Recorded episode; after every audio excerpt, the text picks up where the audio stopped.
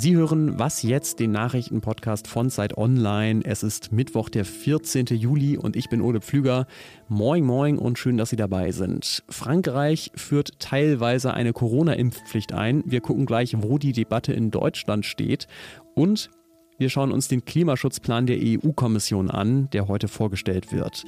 Erstmal die Nachrichten. Ich bin Matthias Peer. Guten Morgen.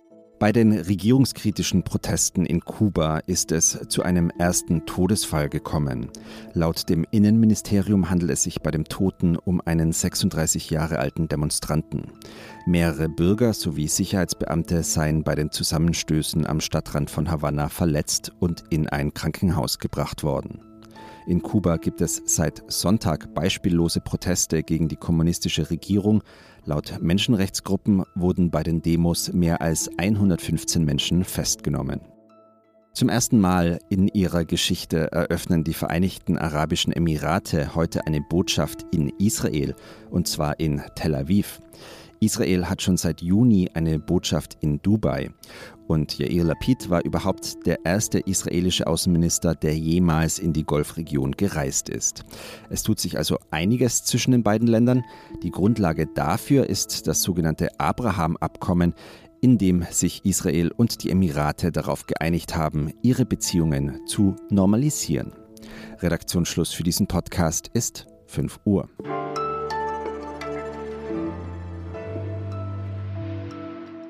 Corona-Zeiten sind unsichere Zeiten. Das Einzige, was ziemlich konstant war, das letzte Jahr über, das waren die Beteuerungen der Regierung. Es wird keine Impfpflicht in Deutschland geben. Jetzt sind aber in den letzten Tagen mehrere Dinge passiert, die die Debatte darum neu befeuert haben. Zum einen steigen die Infektionszahlen in Deutschland wieder. Gleichzeitig stockt die Impfkampagne. Die Zahl der Erstimpfungen, die schleppt sich so ganz langsam in Richtung 60 Prozent. Und außerdem hat Frankreichs Präsident Emmanuel Macron angekündigt, dass er den Druck auf die Bürgerinnen und Bürger erhöhen will, sich impfen zu lassen. In Deutschland scheinen jetzt auch so langsam die komplett freiwilligen Impfungen ausgereizt zu sein und eine konsequente Impfpflicht für alle soll es aber auch nicht geben. Im Graubereich dazwischen ist aber natürlich vieles möglich und über diesen Graubereich will ich jetzt sprechen mit Heinrich Wefing, Ressortleiter Politik bei der Zeit. Hallo Heinrich. Hallo Ole, grüß dich. Ja, wer im Gesundheitssektor in Frankreich arbeitet, der muss sich bis Mitte September jetzt impfen lassen und kann sich sonst einen neuen Job suchen. Ist sowas in Deutschland denn auch rechtlich denkbar? Naja, faktisch haben wir das sogar schon. Ähm, Arztpraxen und Krankenhäuser sind nach dem Infektionsschutzgesetz verpflichtet, infektionssichere Räume zu schaffen. Und deswegen können sie ihre Mitarbeiterinnen und Mitarbeiter verpflichten, sich impfen zu lassen wie es überhaupt auch Impfpflichten in Deutschland gibt. Es gibt seit dem 1. März eine Pflicht für alle Kinder, Gartenkinder und Schülerinnen und Schüler und ihre Betreuer in den Kitas und in den Schulen sich impfen zu lassen gegen Masern. Ähm, das ist faktisch eine Impfpflicht. Dagegen läuft eine Verfassungsbeschwerde. Aber Impfpflichten gibt es zum Teil schon. Mhm. Trotzdem scheint die ja bei Corona politisch bisher nicht gewollt und auch der Ethikrat, ähm, zumindest die Vorsitzende, ist da eher skeptisch. Welche vielleicht realistischeren Alternativen siehst du denn zu so einer harten Impfpflicht? Also zumindest, ja, du hast es gerade schon beschrieben, bestimmte Berufsgruppen zu verpflichten. Ja, das ist das eine. Ähm, es gibt ja jetzt auch aktuell eine Debatte darüber, ob Lehrerinnen und Lehrer ähm, auch verpflichtet werden sollen, sich gegen Corona zu impfen um die Schulen auf jeden Fall im Präsenzunterricht nach den Sommerferien offen halten zu können. Wie immer gibt es da eine Abwägung, bringt das genug? Denn es ist immer ein Eingriff in die Grundrechte. Aber ich glaube, es gibt noch eine Menge Maßnahmen, wie man die Impfbereitschaft erhöhen kann. Also die ganz schlichte Formel, dass die Leute nicht zu den Impfungen kommen müssen, sondern dass die Impfung zu den Leuten kommt, ob das auf Parkplätzen vor Supermärkten ist oder vor Clubs oder in Freibädern. In Israel wurde zum Teil beim Impfen angeboten, dass man was zu essen und zu trinken bekommt. Ob das so viel bringt, weiß ich nicht, aber ähm, auf jeden Fall möglichst viele Anreize zu schaffen, halte ich für eine gute Idee. Und dann kann man theoretisch noch einen Schritt weitergehen und sagen, wer sich nicht impfen lassen will kommt halt in bestimmte Orte, Veranstaltungen und so weiter nicht rein. Ja, vermutlich ist das ja auch eine Debatte, die dann vielleicht dann wieder aktueller wird, wenn die Zahlen wieder steigen. Ich würde gerne nochmal auf diesen Punkt, äh, ja, ich sag mal, Belohnungen fürs Impfen eingehen. Du hast gerade gesagt, das machen viele Länder viel offensiver als Deutschland. Hast du da eine Erklärung für, warum das in Deutschland so, so zögerlich nur gemacht wird? Ich glaube, zum einen fehlte bislang so ein bisschen die Notwendigkeit, sich darüber Gedanken zu machen, denn es ist noch echt nicht lange her, dass wir nicht genug Impfstoff für alle hatten. Und dann, und das ist ja auch berechtigt und richtig, finde ich, äh, setzt man erstmal auf die Vernunft der Leute. Und deswegen wollte man sie jetzt nicht irgendwie mit so Verlockungen ähm, zum Impfen bringen. Auch das ändert sich vielleicht. Häufig reicht aber auch schon, wenn über viele Dinge einfach intensiv diskutiert wird, auch strittig diskutiert wird, dann löst das was aus. Als Macron jetzt diese Impfpflicht für Krankenhausmitarbeiterinnen und Mitarbeiter angekündigt hat, während der Fernsehansprache haben sich so viele Leute zum Impfen angemeldet, wie wohl noch nie. Die Anmeldesysteme brachen zusammen. Also ich glaube, es muss einfach immer und immer und immer wieder deutlich gesagt werden, tut das, vielleicht mal mehr drohend, so wie der französische Staatspräsident, mal mehr werbend. Und ich glaube, auch da ist noch eine Menge möglich. Also ich finde die Werbekampagnen fürs Impfen in Deutschland noch ziemlich lahm. Vielleicht kann man da auch noch was besser machen. Danke, Heinrich Wefing, für deine Einschätzung. Danke dir, Ole.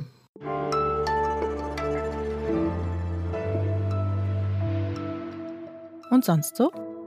Jeder, der in den letzten zwei Jahren in einer Großstadt war, ist wahrscheinlich schon mal über so einen quer auf dem Gehweg geparkten Leih-Elektroscooter geklettert.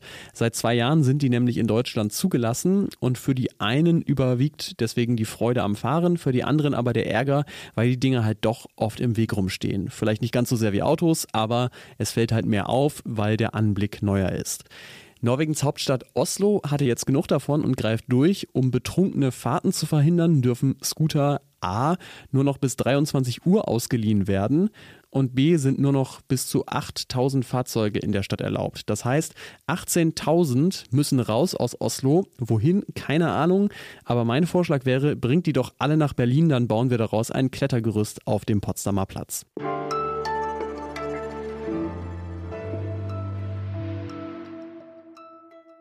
Fit for 55. Das klingt im ersten Moment vielleicht wie eine Werbekampagne für ein Fitnessstudio gerichtet an mittelalte Menschen. Es soll aber die Antwort der Europäischen Union sein auf eine der ernstesten politischen Fragen unserer Zeit, die Klimakrise. Die EU muss ihre CO2-Emissionen bis 2030 um 55 Prozent unter das Niveau von 1990 senken.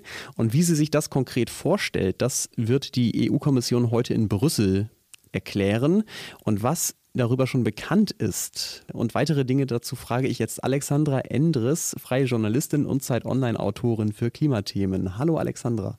Hallo Ole. Es ist ja schon erfreulich, dass die EU das Thema inzwischen so ernst nimmt und dem so hohe Priorität einräumt. Warum ist das denn inzwischen so?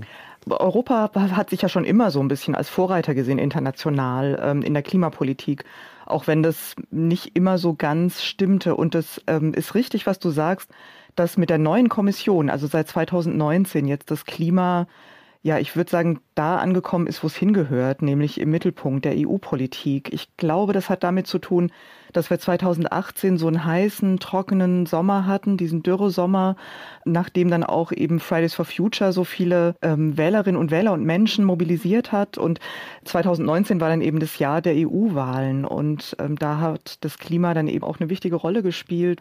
Und das hat offensichtlich auch die äh, neue Kommission dazu bewegt, das Thema ja, höher zu hängen als früher. Zurück zu diesem äh, Fit for 55 Paket. Ist denn schon ein bisschen was bekannt, was da so konkret drinstehen könnte? Also grundsätzlich schon. Ähm, das ist relativ umfangreich und zum Teil auch ganz schön technisch. Da stecken so ungefähr ein Dutzend Vorhaben drin. Also entweder geht es um neue Regulierungen oder es geht darum, bereits bestehende Vorschriften umzuarbeiten, zu ergänzen. Zum Beispiel sollen die Emissionsgrenzwerte für Neuwagen überarbeitet werden oder der EU-Emissionshandel. Der deckt im Moment ungefähr 40 Prozent der EU-weiten Emissionen ab, vor allem die aus dem Energiesektor und der Industrie. Und künftig, so plant es zumindest die Kommission, soll die Schifffahrt mit hineingenommen werden Und man hört, dass auch der Verkehr und der Gebäudesektor mit hinein soll in diesen Emissionshandel. Dagegen gibt es jetzt aber Widerstand. Also das EU-Parlament, ähm, nicht alle, aber manche Abgeordnete und ähm, einige osteuropäische Länder, wie zum Beispiel Polen, die sagen, das könnte dazu führen, wenn der Emissionshandel jetzt auch zum Beispiel Heizöl verteuert, europaweit um den gleichen Betrag, dann könnte es dazu kommen, dass vor allem die Ärmeren dadurch getroffen werden. Mm, ja, genau, das hast du jetzt schon angedeutet. Also es ist jetzt nicht so, wenn man mal guckt, wie es weitergeht, das wird jetzt nicht einfach gesetzt, sondern da gibt es noch viel zu bereden, ne? Genau, also das EU-Parlament muss am Ende zustimmen und auch die Regierungen der Mitgliedstaaten. Das heißt, dass auch die Bundestagswahl da eine Rolle spielen könnte. Also je nachdem, welche Partei in Zukunft die deutsche Regierung anführt, wird es dann eben auch womöglich diese Verhandlungen beeinflussen. Das war Alexandra Endres zum anstehenden Klimaplan der EU-Kommission. Danke dir. Danke dir. Heute Nachmittag hören Sie hier Rita Lauter mit dem Update. Ich bin Ole Pflüger. Freue mich sehr, wenn Sie eine Mail schreiben an wasjetzt.zeit.de. Danke fürs Zuhören und bis zum nächsten Mal.